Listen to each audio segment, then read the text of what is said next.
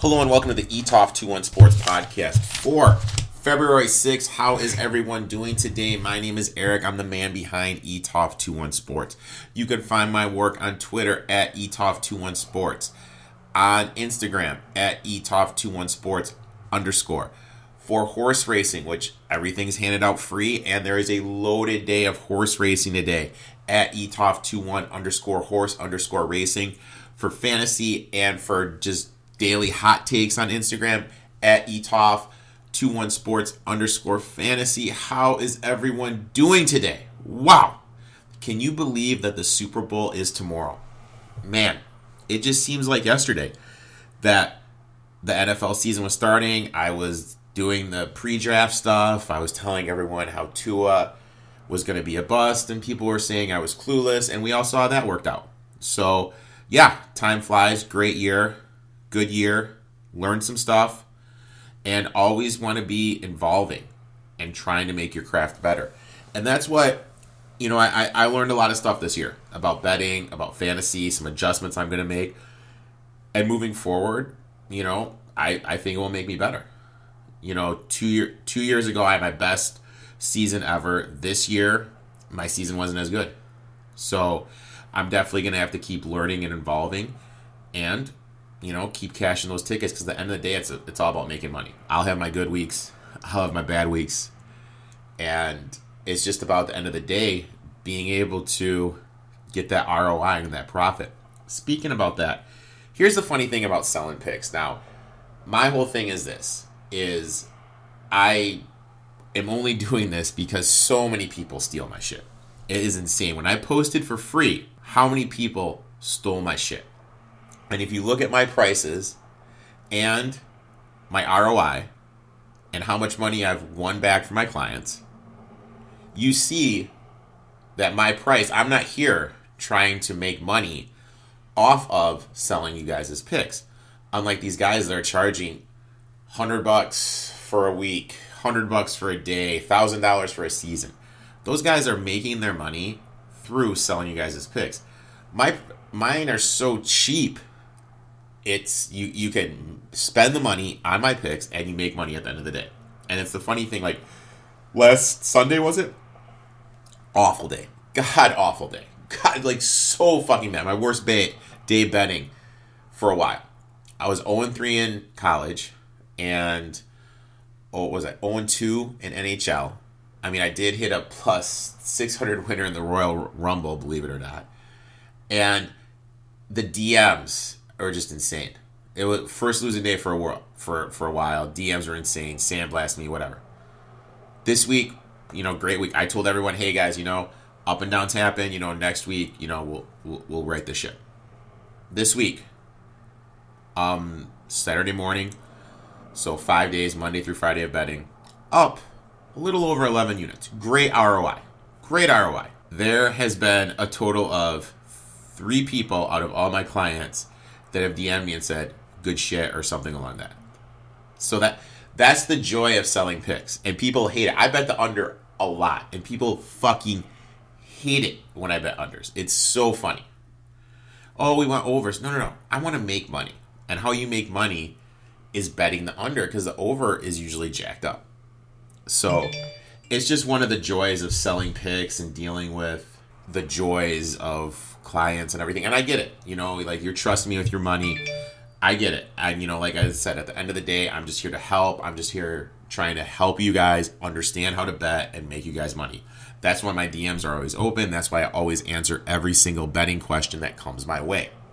And another thing, like you guys hear my phone going off in the background. That's people DMing me and asking me questions like why I take this, why I took this game, why I took this game, and everything. What do I think of this game? And I reply to those. Just just got another one as much as I possibly can. So if it takes me a little bit to get back to your messages, I am sorry, but I always reply. Another thing with betting is like today, like there's a couple games in the NBA. Like I sent a message out, or like I'll use last night for example.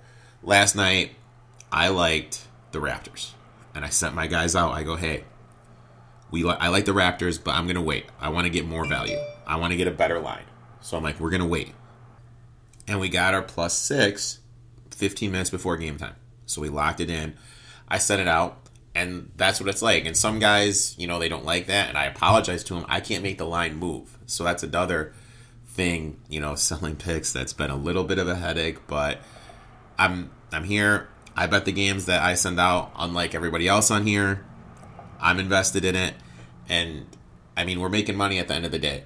You know, all my spreadsheets are public. They can all be found on my website. Everyone knows how I'm doing. I go on other podcasts and I put it on tape and I tell what I think is going to happen, and the majority of the time it happens. So, you know, that's what it is. It is what it is. So, if you guys want to join the team, you know, I got a couple slots open. DM me and we will start it out. Now, but anyway, that's my rant on selling picks, gambling, and whatnot. We got a great show today, guys. A great show. I'm going to talk about the Britt Reid situation. I'm going to give a couple thoughts about the Senior Bowl. And it wouldn't be a show if I didn't have my boy Sterling on from Silver Star Sports. And Sterling and I are going to talk a little Super Bowl and give our thoughts on the Super Bowl. So let's dive right into it. Yesterday, tragic news. Britt Reid, Andy Reid's son, outside linebacker coach from the Kansas City Chiefs, was involved, and ESPN was reporting it. Sports app, all major app, major news outlets, sports related, were saying a accident. And the more you dive into it, the dude had Ritalin in his system. Oh, sorry, not Ritalin. Um, was it Adderall in his system? And he had two to three drinks. And there's a five year old, a fucking five year old who's on who who has life life threatening injuries. So I hope to God that five year old is okay. I hope to God that kid makes it through it. Now, in terms of Britt Reid, let me say this. He only has a job because of his fucking dad. When you look into this guy's history, there is no reason this motherfucker should be allowed to coach. Nothing at all. He should not be allowed to coach, but his dad got him a job, and it's not about what you know, it's about who you know. And this guy is that. With this guy's history of problems, addiction problems, and guys, addiction's a real thing. Addiction is a real thing. But you need to find different things that don't hurt your body that you can be addicted to and make it through. I have an addictive personality. I'll be the first to admit it. What's my addiction? I'm up at every I'm up at 4 a.m. every flipping morning and I work out for an hour and a half a day. Why? Because that's my addiction. That's what I do. That's what I use to fill my addiction. Is that workout? And I'll be honest. Before I go to bed, I pro- I usually hop on and I get another workout in. Have it be resistance bands, do a DDP yoga thing, Peloton workout, go on a run outside, what the fuck ever. But that's how I fill my addiction is by working out. And this guy hasn't got the help he's needed. One thing's for sure with his history shows he's need, he's needed help. He should not be anything to do with an NFL team. Anything fucking to do with an NFL team. He got pulled over by the cops. He said he got he had 2 to 3 drinks. Now, we all know when you get pulled over by the cops, the cop asked if you had anything to drink. You are not telling the truth and you're sh- you're lowballing whatever you had. So I guarantee there is no way in fucking hell that piece of shit, POS, had only two or three drinks. There is no way. No way at all. Plus, you factor in motherfucker has drugs in the system. So, this guy should be locked the fuck up and end of story. And let's pray that this five year old is able to fight through what they're going through and make it and has a great life. Because that is, I mean, I was upset and now I'm at the point where I'm fucking pissed that this dude, A, was driving and is allowed to coach in the NFL. This dude, for those that don't know, the NFL has something player coach. If you're out, you can you have a call a car service, a fucking free car service that will pick you up, no motherfucking questions asked. None. No questions asked whatsoever. And this dude didn't do that. He was that fucking dumb. I mean, I just I am I have not been this pissed off for a while. And I am legitimately pissed the fuck off at this motherfucker for doing that. And I hope to God that kid pulls through. And after this kid pulls through, that piece of shit Reid, his ass should be locked up. His ass should be locked up, and that piece of shit, after he's out of jail, gets the help that he needs. That's my thoughts on the Reid situation. Again, I am really sorry about the swearing, but I'm just worked up. I mean, I work with kids, and I mean, when I see someone put a kid in danger like that because he's being a moron, it just really boils my bubbles. So I've I offended anyone with the cussing. I am immensely sorry. So let's hop into a different subject. For those that are new followers, new listening to the podcast, one of the main things I like to do is scout football. I've been told I should have been an NFL scout. Hell, I've been offered to come on and join the scouting team, but I just don't want to do it at the phase of my life that I am in right now. And I enjoy it. I love watching tape, love seeing like these college football players play and kind of make it as a call who's going to be good and who's going to make it in the NFL. So I love this. I love this stuff. And I'd be the first to admit I haven't dove into it yet. We have free agency, we have the Super Bowl and the draft. So it's going to go for me Super Bowl, get through that. Then I'll start doing the free agent stuff. Then I'm going to get in the draft. And I'll start posting stuff about the draft.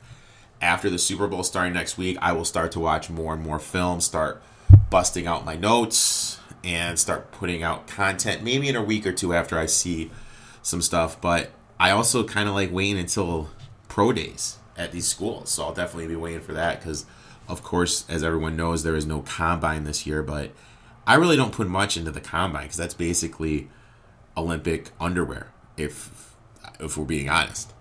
So I'm more of a game film type of guy. But anyway, Senior Bowl was last weekend, and I finally got around to watching the game.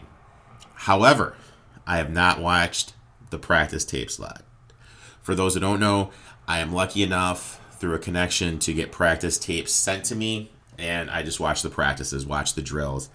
I have not gone through yet that yet. I haven't had haven't gotten around to it because when I do that, I want to make sure I put my full attention into that.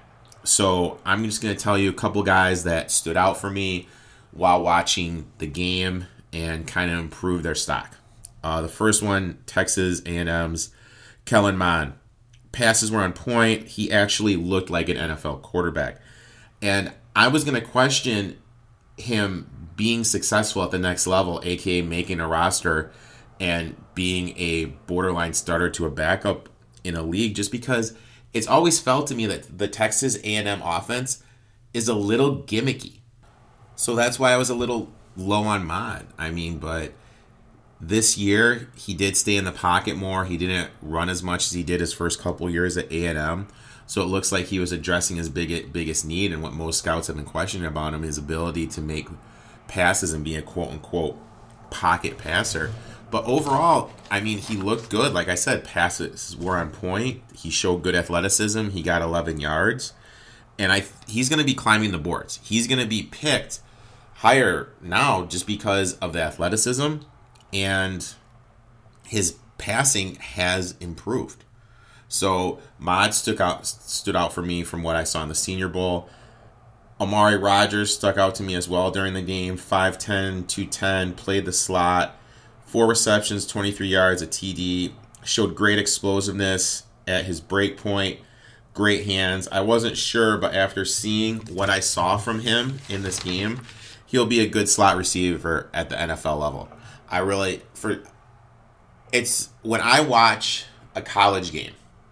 Now, for those that don't know my setup, my setup is I have three screens on the wall, and I usually have my computer, my iPad, I have my notebook. I mean, it's a zoo when I have games going on. I'm betting just because I need to stay up to date. So I usually don't watch a full game, and then I will look at film after the game. After the game, excuse me, during this my scouting process and see everything with the routes and hands and whatnot. So I, from what I've seen of Felton, now granted I haven't locked eyes and watched every single route he's run. But in the situation I was in, I really wasn't that impressed with Felton. But after what I saw, yeah, he's going to be a good slot receiver in the NFL. And he, day, round three pick. Round three pick in my eyes. Demetric Felton from UCLA was someone I've been watching for the past couple years now. Felton switched to running back last year at UCLA, and before he usually was the Antonio Gibson when Gibson was at Memphis. When he played both, he would go back and forth between running back and wide receiver, kind of a gadget like player. But this year, he mainly was a running back. And I always felt that him playing running back in the NFL would be a mistake. And in the Senior Bowl, he played wide receiver, which I think to long to make his career longer was definitely the right move.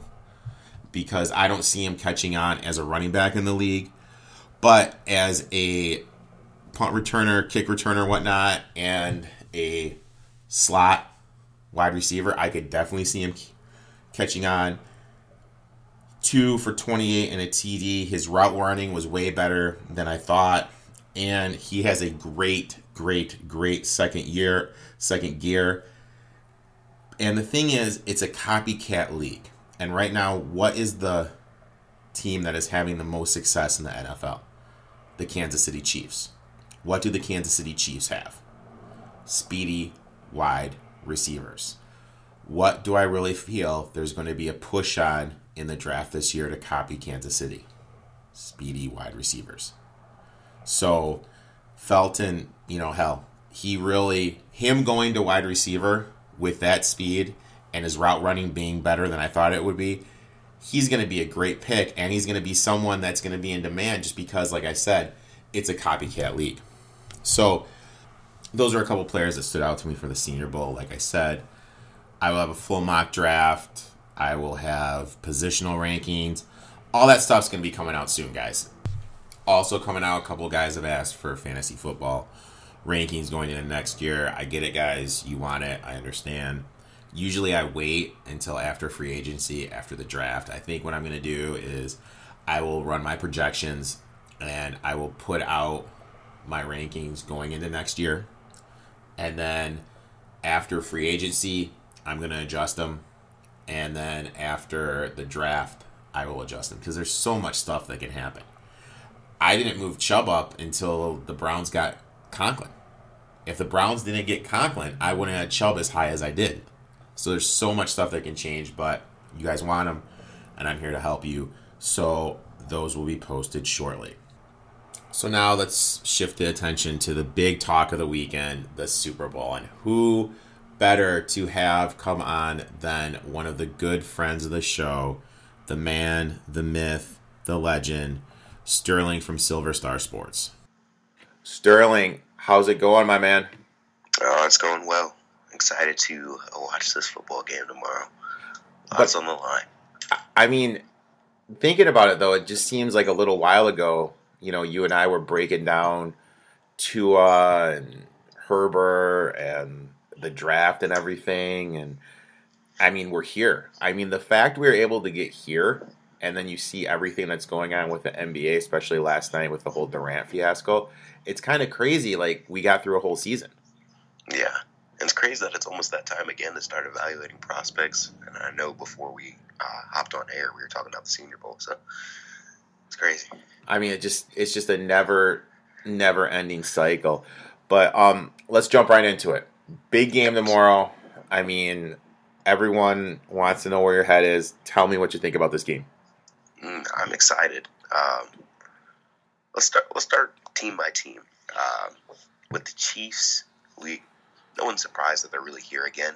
I know I did a post voicing my concerns a couple weeks ago, but they fixed all those concerns. Mahomes, ever since the injury, he's not really taking those deep drop backs uh, that like hinder his O line's ability to protect him. Um, the running game looks a lot better, at least in the red zone. It does and the red zone defense has picked it up as well. I mean, that red zone defense, I, I don't mean to interrupt, they were awful. I mean, I think they were 32nd DVOA during the regular season. They, they were the only team that was like near as bad as them was like the Lions. Oh, thanks, man. Th- thanks, team, thanks for the reminder, dude. thanks for the reminder, man. So yeah, I saw that stat, but they picked it up. They held Buffalo um, to a bunch of field goals. If they could do that, they have a good chance. So, and then obviously the Bucks. I'm really proud of them for how they've picked it up mid-season, or since the mid-season. Because I remember midway through the year, I was like, I don't know if this team could put together four straight games uh, to get to the Super Bowl. You know, because they were just so inconsistent. But they've really picked it up. So I'm excited. I want to hear your thoughts about it so far. My this is how I mean the Chiefs. The one I was more worried about the Chiefs losing to the Browns or potentially the Ravens than I was the Bills, just because I really don't think the Bills matched up that well with them because the Bills' inability to have a running back or a running like or any sort any resemblance of a running game. Um, in terms of the Buccaneers, I mean their defensive line is just so effing good, you know, and you know me, I I love, I mean freaking love the trenches, and when I see that you have the number one DVOA defensive line and you have two starting tackles off the the field, not even in the game. That I mean, that right there tells you where my head's going. I mean, the Bucks defense are playing great. Brady's serviceable, and the thing about Brady that I like so much is he never really turns the ball over in bad situations. All his interceptions are basically just arm punts that he's at the 40 and he just takes a shot down the field. He doesn't do that when he's at his own 10 like other quarterbacks do. So you're leaning, from what I'm hearing, you're leaning towards the Bucks. Oh, I think the Bucks straight up win the game. Okay, okay. How close do you think it is? I mean, my thing with it, like, this is how I see the game playing out in my head. Now, and then you can tell me if you disagree or not. I see a lower scoring game, like a 24 to 21 Bucks win. And I think that Arians and Brady realized that the teams that the Chiefs struggled the most with were teams that ran the ball. Before the playoffs started, Arians said he wanted to run the ball more. Bucks are averaging 29 attempts per game. That's up from 23 during the regular season. And I expect a heavy dose of Leonard Fournette. Leonard Fournette to win the MVP. And I like every Fournette over prop. And when they're on defense, I know Ty- Tyreek Hill burned them last game, but it's important to remember they didn't have Jamel Dean. Dean runs a 4 3 40. He's fast enough to keep up with Tyreek Hill, so I think they make him Shadow Hill, and they just play zone and force him to dink and dunk and bank on the number one defensive line being able to get past a banged up offensive line.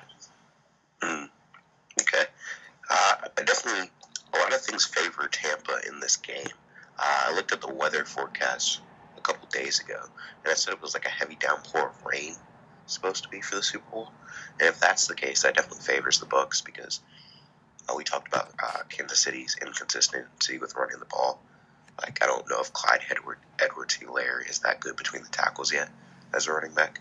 And then Le'Veon Bell, he just hasn't really been effective since he's gone to Kansas City.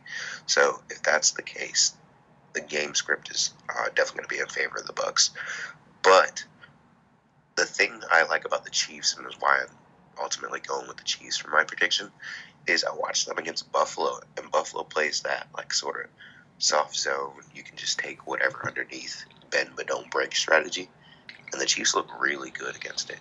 I know um, the Bucks have a much better D line than the Bills, but still, it was like that evolution that I wanted to see from the Chiefs that they were able to adjust and able to do those RPOs and those screen passes, and then uh, just get their playmakers in space.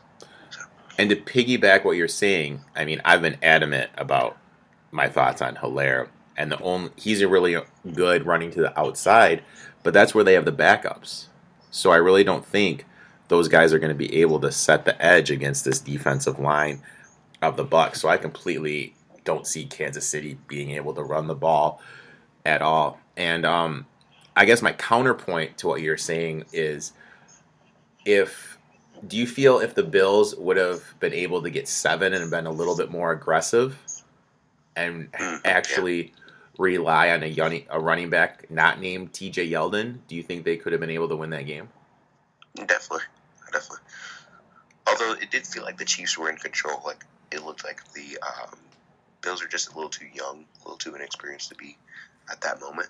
And I kind of worry about the uh, the Buccaneers for that reason. Although Arians has been to a championship game, and then Brady's been there a long time, we haven't seen these guys together. Where the Chiefs were just there the very last year, you know.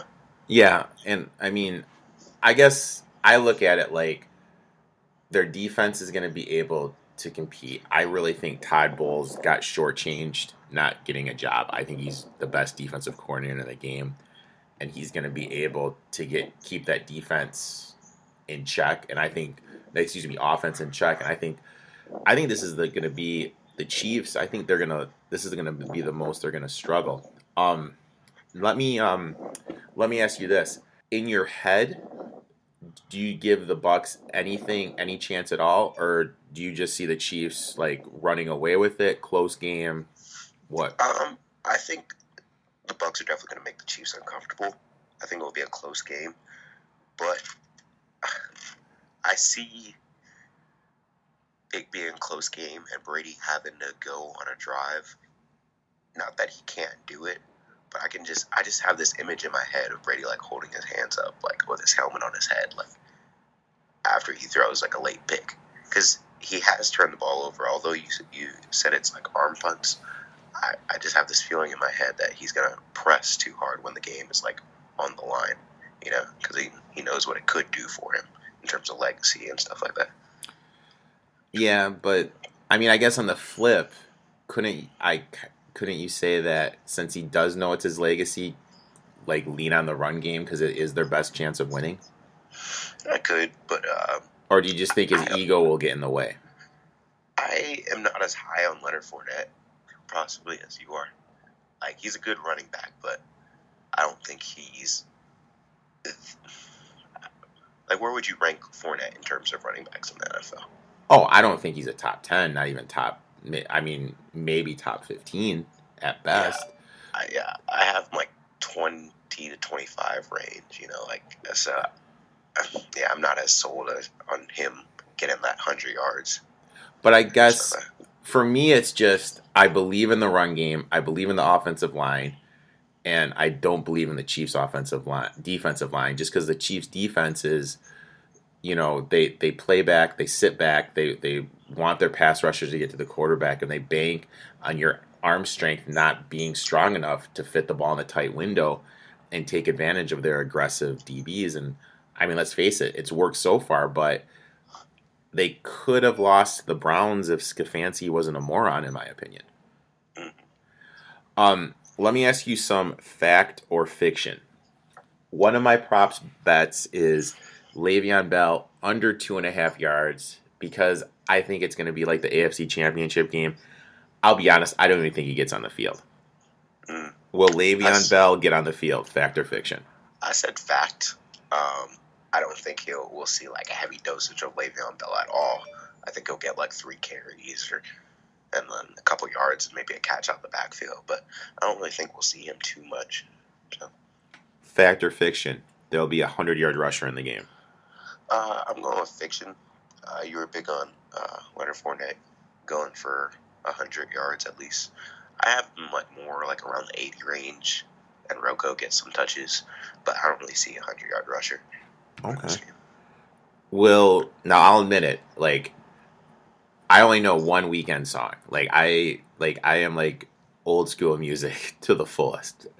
Will will the Weeknd play more than the one song one his one hit song during the halftime show. Mm. Yeah, I mean, he's got 12 to 13 minutes, so I sure hope so. I mean, uh, I don't know a whole lot of Weeknd songs I used to when he first came out, but I feel like with the Weeknd, it's I don't know the names of his songs, but I'm like, oh yeah, I've heard that song. So yeah, I, I mean, the girlfriend's excited as hell. I have no idea any of his songs except the one song that's on TikTok. That's it. Um, gotcha will there be more than two INTs in this game? Mm, I think both teams are going to play relatively conservative, like to their usual standard. So I think it will be like one pick each. Um, so exactly at two. Yeah, exactly two. Yeah. Okay. That's what I. Fact or fiction? Will there be a hundred yard receiver in the game? I'm gonna say Travis Kelce. Um, he's just been too dominant all year that I think the Bucks will have a hard time covering him, even though they got the pieces too, like Lavonte David and Antoine Winfield Jr. But I don't know. I've just been such a big supporter of Kelce this year. Yeah, I could I I could see him hitting that. I think they're gonna funnel the um funnel and everything underneath, take away Hill deep, and I could see Kelce having legitimately a good game. Will someone besides a quarterback win MVP? Factor fiction. That's, that's a tough one. I feel like someone's got to play the game of their life too, which they very well could. But if it's close at all, they're going to err on the side of the quarterback, especially if the Bucks win. They're going to give Tom Brady a Super Bowl MVP, and if the Chiefs win, Mahomes is the biggest star in in the NFL right now. So I'm, I'm going to say a quarterback wins it. Okay, all right. Now this one wasn't on the list I gave you just came up. It's a big heated debate in my house. Are nachos an appetizer or a meal? Are nacho are nachos an appetizer? Fact or fiction? Mm-hmm. Okay, that, that kind of caught me by surprise. Didn't expect that question, but uh, I'm gonna say nachos are an appetizer. You know, like, I, I don't think of me ever going to a restaurant or going to a place and ordering nachos and that being my meal. So. Thank you. Bet- between the girlfriend and I, this is a huge, this has been when you get to my stage in the life, you argue about stupid shit with your girlfriend, and this is our biggest argument going on right now. Are nachos a meal or an appetizer? And What's I agree with you. For meal, I she thinks they're a meal because they have meat and cheese on them. I'm like, I'm like, if I if I put like a piece of chicken on a on a Cool Ranch Dorito, it doesn't mean I'm having dinner. Like, I mean, it just it I don't know. Like we were talking about food for the game, so that's another thing. Um, so overall, I mean, I said my prediction 24 21. I have the Buccaneers, Leonard Fournette hosting, hoisting that MVP trophy, making all the Jacksonville Jaguar fans think what could have been if the Miles Garrett INT wasn't turned over. What do you have? I have uh, the Chiefs winning it. I keep changing my score prediction in my head, but because I know it's going to be uh, a low scoring game relative to what people think. So let me go with uh, 24 19. It's going to, I feel like the Super Bowl always has some, some weird score. So uh, Chiefs win, and Patrick Mahomes is back to back Super Bowl MVP. Okay. All right. Yeah. And then, um, like we were talking off off air and you asked me about what my safest bet is. I really feel my safest bet is Mahomes under 19 and a half yards rushing. And the reason why is the issue with the offensive line, and he's coming up, he has turf toe still. And he's not going to be able to move. And I just feel the defensive line is going to be able to get to him. They're not going to look to have him do, be doing option runs.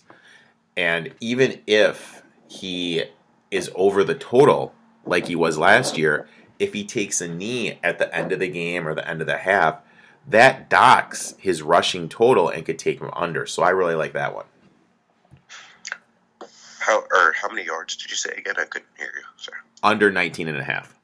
Okay. Yeah, that's a that's a good bet. Um one bet I really like, I forgot the or the odds on it, but I like red Gatorade to be poured on the coach or whatever team wins. Dude, look Thought at process. you. Look at you. Just, yeah, thought process is just both teams are red. I feel like red Gatorade is one of the best ones, you know. So I don't know. I feel like it's pretty safe. I can honestly say, as much as a degenerate as I am, I have never bet on the Gatorade color that will be really? poured on someone. I've bet on some oh. random shit. Case in point, last week, WWE Royal Rumble, but I've never bet on the Gatorade pour. Um, my DraftKings account and like uh, FanDuel account finally got verified. So this is like the first week, and I'm, I, I can actually do it because I had to get a new license, and that took forever to get.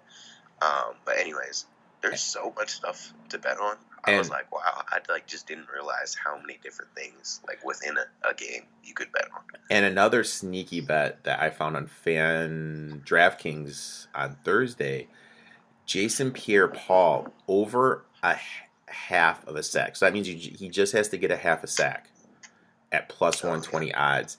I think that's a great bet. Um, I really think he could be an X factor. I actually threw a little. I'm thinking about. it. I haven't done it yet. He's at 80 to 1 to win MVP. He's going to be going against a backup tackle. I could easily see him having two or three sacks. So put playing that number for him just basically to get a sack and for him to be the MVP, I think that's a good little investment. So you kind of already touched on it, but who are your X factors for the game? Well, definitely Pierre Paul, Suh, my boy Double V Vita Vea, and the running backs from the Bucks. I think Rojo is going to get his run too. He's just not a biggest factor in the pass game in the, playoffs. He has yet to catch a pass in the playoffs, which blows blows my mind. Fournette is averaging 16 carries, about four and a half receptions a game. I went heavy on the Fournette props. I have over 12 and a half yards, uh, over 12 and a half um, um, rushes, over three and a half receptions, over 48.3 yards running.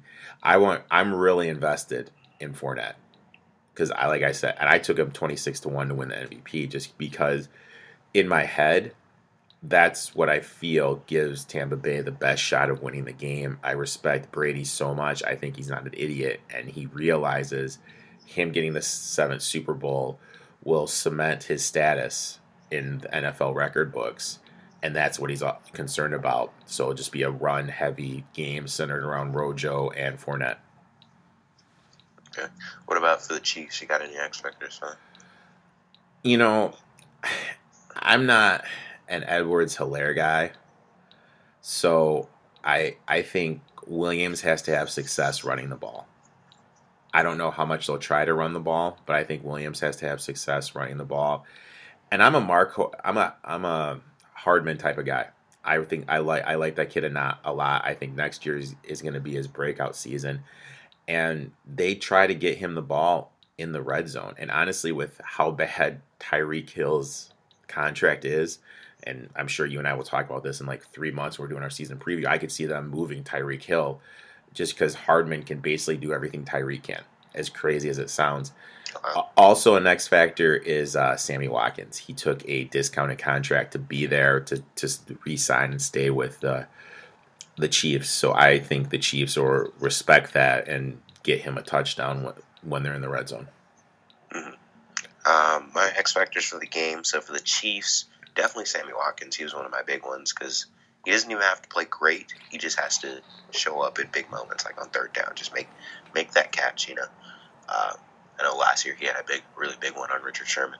So if he can do something like that again, I can uh, really take the air out of the Bucks' tires in a momentum shift.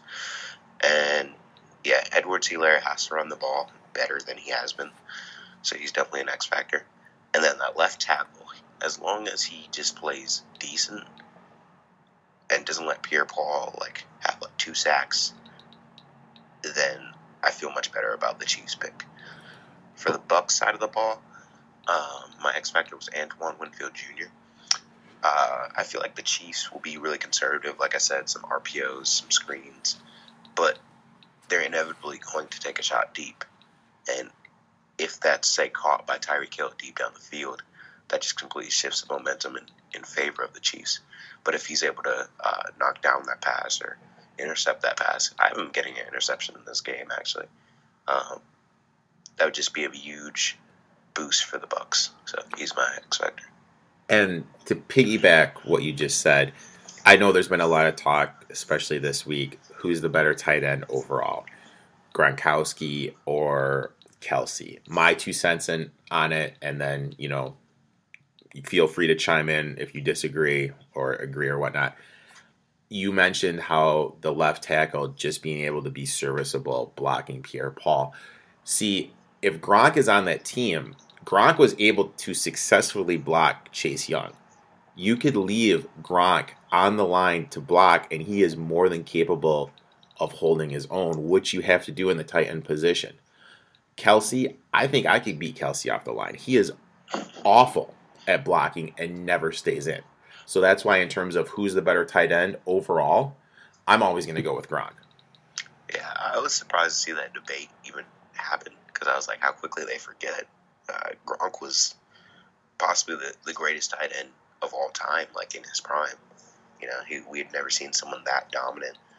Um, receiving and blocking. So uh, I just think it's recency bias, which plays oh, a role in for sure. Media. I mean, it, it's people remember what they see last. People are seeing Kelce's having a wide receiver one type season, and he is basically the wide receiver one for this team, and they just immediately connect that to him being the best tight end ever, which isn't the case. And I'll be honest, ever since he had that that VH1 dating show where he had to get a girlfriend on reality television, there's no way you can be the best tight end ever. That right there takes you out of the conversation. So also, so we did our Super Bowl talk, and you know, there's been a couple other big things going on in the NFL. The first one is, and since they just happened, you know, I figured you'd come on and you'd give your your, your thoughts and everything. My Detroit Lions finally let the best quarterback in franchise history, the quarterback that has led them to the most playoff appearances, go and traded him to the Los Angeles Rams for Jared Goff, two first rounders, and a third rounder. What are your thoughts? Actually, let's start with your thoughts, being that I'll let you have the floor as a Lions fan. Uh, yeah. So, as I sit here looking at my Matt Stafford jersey, I'm happy he got out of town. I mean, what the Lions did to him was a complete disservice. He, in my eyes, is one of the better quarterbacks in the league, but it, because of coaching, lack of defensive talent, lack of offensive line, he just never he just got the Lions to as far as he could get them. Granted, they got hosed against the Cowboys a couple years ago. There's that PI that wasn't called, a personal foul on Dez Bryant that wasn't called. So I mean, he should at least got one playoff win here. I think him going to the Rams is a huge upgrade just because the main issue with Goff is he can't throw with pressure in his face. He's one of the worst quarterbacks in the NFL, less than 43% in terms of completion percentage with pressure in his face. With Stafford, you have someone that can hang in the pocket and make a good throw. I mean, the thing is is what is it going to do with the Rams offense? Rams offense has always been run centric. Is this going to affect Cam Akers or does Stafford really just not care and just about getting a title? I think it really helps Tyler Higbee because Stafford does like to throw to the tight end a little bit more. In terms of the Lions, my worry is that Holmes, who used to be with the Rams, thinks Jared Goff is the long term answer. I'm not a Jared Goff guy. I think arm talent is really good. Like I said, struggles with pressure in his face. And he's just not the long term answer, but I'm afraid Holmes thinks he is. He only has two years left in his contract. And I'll be honest, with Lions' history of making draft picks, there is nothing that makes me confident that they'll pick the right guy. But I think they got a lot of great picks. And I mean, think about this. No one, the Texans didn't think they're going to be a, a shit show this year. Mm-hmm. So, I mean, in my opinion, if Aaron Donald gets hurt, which is capable of, because anyone can get hurt anytime they step on the football field. You saw how much that Rams team struggled with no Donald on the field. Those picks, and they're like a couple years down the road, they could be decent picks if a couple injuries happen. So I mean, I think it's good for both teams. Obviously, if Stafford gets a Super Bowl, I mean, you know, great, great for the Rams. And with the Lions, you just kind of have to wait and see and see who gets on the field with these draft picks because picks always have more value with it instead of the actual player that's drafted in that pick. Yeah, absolutely. Um, talk, uh, looking through the trade, I was surprised on Twitter how many people have found it that the Lions fleeced the uh, the Rams. But I think that goes to show like how disrespected Matt Stafford is as a quarterback, being wasted in Detroit all those years. Because the guy's a top ten QB. Like I wouldn't no question about it. He's top 10 QB. So that significantly raises the ceiling and the floor of um, the Rams season. And I think for him, it's just going to be so crucial to go to like a coach and a culture that wants to win. You can see it on Sean McVay's face. Like he wants to win. And Jared Goff never had that fire about him. He was always very nonchalant, very like just an average QB in every sense of the word. Um, but pairing they pairing Stafford together, they'll want to get that title. And so I really like the Rams as contenders next year. And then for the Lions, I love what they're doing because they're playing the long game to that rebuild, like Dan Campbell said. And I would have hated if the Lions traded Stafford and then say selected Lance with their their first pick and just threw him into the fire, you know, because I feel like if that's the case, he's going to be a bust, you know. But if they sit him behind Jared Goff, they sit him behind, or yeah, they sit him behind Jared Goff for a year to say, say learn, develop those physical traits. Uh, well, he already has the physical traits, but develop that mental side of the game. He can be a really good QB, and even if they don't like Lance, they can use those picks that they got from the Rams and mortgage or and mortgage their future and like to move up in the draft. So I really like what they're doing there. And then another thing about it is having a competent QB in the middle of your rebuild and saying like not throwing out like a Chase Daniel or a Colt McCoy or someone like that, like to where know you're not going to win games, does so much for like the morale of the locker room. So having a competent QB is good, really going to help them. I'm just I'm just glad now because this means the Lions aren't drafting Justin Fields. I mean that's that's a big win in my book. But looking at the Lions rebuild, I just really hope like they do it the way the Colts did it and like the Cowboys, you know, build the lines, get the foundation set, and then try to get a quarterback. I mean, granted, the Colts are still trying to get a quarterback, but I just really feel like that's what you need to do in this NFL.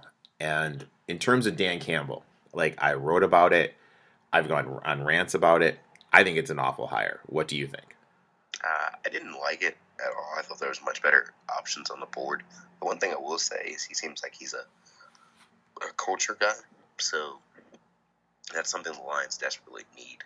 So if he can help that aspects, but I don't think he'll really help the X's and O's, which is what I feel like they need to be truly successful. Like they may develop into like a, a mediocre team, maybe fight for the playoff, but I don't really see them contending with a Super Bowl as long as he's the coach. But I mean, it's early days. So I mean, I guess my counter to that is if you're winning, the culture is there. You know what I mean? Like, I really just don't. I don't know. And I mean, I get your point, like about him being a quote unquote culture guy, but I, I watch his press conference and I just think a WWE wrestler. You know what I mean? Like, you're not the, ready to bite the kneecaps off your opponent. No, like, no. I, I like, I, I, I listened to like eight times. I was like, is this guy serious? And there was I'm spacing on the guy's name. Like he was the tight end coach at um Miami, and there was this tight end from the Browns. I'm totally spacing on his name. This guy went there and he saw immediate decrease in everything across the board. So Campbell really hasn't done anything that shows me he can develop players. And then you bring in Anthony Lynn as your offensive coordinator are you kidding me? Now, don't get me wrong. I think Aaron Glenn is a great hire for DC, and Aaron Glenn's going to make a great coach, great head coach. But between Campbell and um, Campbell, Campbell and uh, Lynn, I I hate it. They got Dorsey in the front office, but I just feel between Dorsey and Holmes, it's just a headbutting waiting to happen. So I don't know. I will say I'm taking a lot of stock in D'Andre Swift. Uh, next year. Oh, for sure. Lynn works great with running backs. Oh, for sure. But here's another. This did you watch Hard Knock? The Hard Knocks on HBO. I actually didn't this year. So. so Anthony Lynn has this big competition where he sees who can run up and jump the highest to be the quote unquote goal line back. Austin Ekeler wins the competition. Okay? So mm-hmm. Quote unquote, goal line back during the regular season when Eckler was healthy, who did Anthony Lynn have in goal line situations? Joshua Kelley. Yeah. I mean, just you know what I mean. It just doesn't doesn't make any sense to me. Like like zero sense to me. And I don't know. Like I'm a big play to win guy. You have to play to win. You have to play to win. You don't want to play not to lose. And that was my biggest issue with the Colts last year. And when you have a young team, which the Lions are going to be for the next couple years, and you have that mindset of playing not to lose, that's bad in my eyes. I can go on and on about what I hate about the Lions, but the big news that is here that, oh my God, everyone's talking about. I went to the store today and I mean, I heard like 20 people talking about it. Carson Wentz is rumored to be traded. And the Bears are one of the teams that he's rumored to be traded to. What are your thoughts on that? Uh, deja vu in a sense, trading for an underperforming. Well, I, hmm, okay, well Foles wasn't Foles wasn't underperforming in the moment, but trading for another Eagles QB, hoping that they're the savior of the franchise. Um, Wentz just looked so bad last year. Like I was a big Wentz guy coming into the year, but he didn't make any strides. And sure, you can blame it on Pederson, you can blame it on uh, Roseman, you can blame it on the Eagles' weapons, but at the end of the day, Wentz has got to take accountability for his performance, and that's not something I've really seen him do. Um, so I'm kind of worried about him transitioning. Maybe he needs a fresh start, but um, I'm not too excited about it. Like for the Bears. So. so here's the thing: there's, I if he was going to the Colts, I think it would be great, just because oh, he has yeah. the, re- the relationship, everything in place. Yeah. The the relationship with Frank Reich. Um, he's had he's taken to to Reich's coaching, and there were reports coming out that Pederson would try to coach Wentz, and Wentz wasn't even listening to him. But he did listen to Pederson, so there is the connection. I guess those guys still talk and they're friends. Colts did lose their left tackle, but they can address that in the draft. So if he was going to the Colts, I think it would be great. Going to the Bears, I don't like it just because Wentz has shown, especially last year and kind of the year before, he doesn't like looking over his shoulder.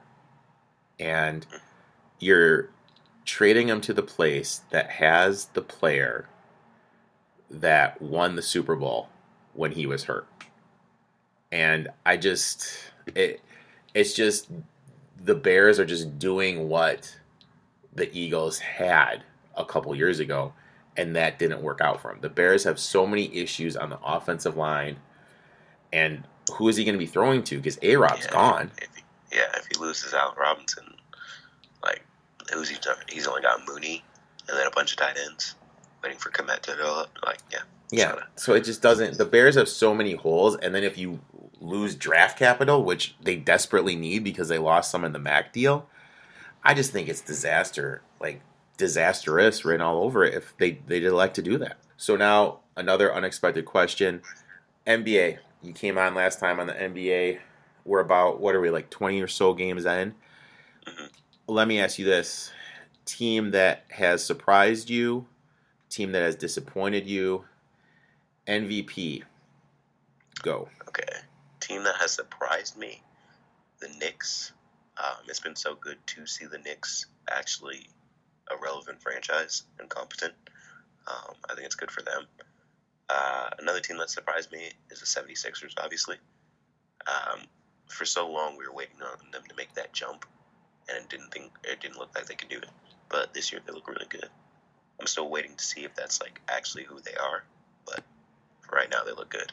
And then disappointments, it's got to be the Miami Heat and the Dallas Mavericks. I was banging on the table for Luka MVP at the start of the season, and he's just shot very poorly. I think last time I checked, it was like 27% from three. That's not gonna cut it. Um, I think in hindsight, I should have paid more attention to them losing Stephen Silas, who was like the big reason why they had such a great offense last year. Um, for the Heat, injuries have really killed them, but to be like 13th in the East, and that's just not going to cut it, you know? Well, I mean, in fairness, when we did our season preview, I did tell everyone to bet the Heat not to make the playoffs. Just saying. Oh, yeah, you did. You did. Just saying that. So, um, an MVP. MVP, uh, I've got Jokic, actually. Um, it's between Jokic and Embiid right now sure LeBron's up there too. He's my third candidate, but uh, I'm just loving what Jokic is doing. A near triple double. Uh, Jamal Murray so hit or miss that he's really just carrying the team right now, and we've never seen a player just this versatile, this unique of a player. Um, so Jokic is my current MVP. He's the closest thing to Larry Bird there's ever been in the league. With, uh, I agree. With everything he can do by far the closest thing. Sterling, thanks for taking time out of your Saturday to come in and talk a little NFL, little nachos, little NBA. Why don't you tell everyone where to find you? All right, find me on Silver Star Sports on Instagram. Uh, it's gonna be Silver Star and then the underscore and sports. Uh, my posting schedule is a little inconsistent right now, but I'm working on it. Especially as we get closer to the draft, there'll be a lot of content coming out as I scout more and more prospects. Um, NBA season, that's my favorite sport, NBA. So um, I'll definitely be posting a lot more as I can just focus on that. Uh, so yeah, just follow me, and come along for the ride. I occasionally post on Twitter at SS Sport, SS underscore Sport. You can follow me there. You don't need to, but Instagram is where it's at. Follow me there. And uh, as always, thanks for having me. Always enjoy this. Thanks for coming on, man. Always a pleasure. And uh, you know, let's go Bucks. uh, I want to see the Bucks win. So yeah. So thank you for Sterling for coming on. Great follow, guys. If you're not following him, make sure you please lock it in. That's it for today's podcast. We already just cashed Missouri plus the three. Loaded day to day. If you guys are interested in sports picks, hit me up at etoff21 sports. DM me and we'll start the process. I'll be back Monday with a reaction Monday. Good luck with your bets. Be safe, be well, and I will talk to everyone later.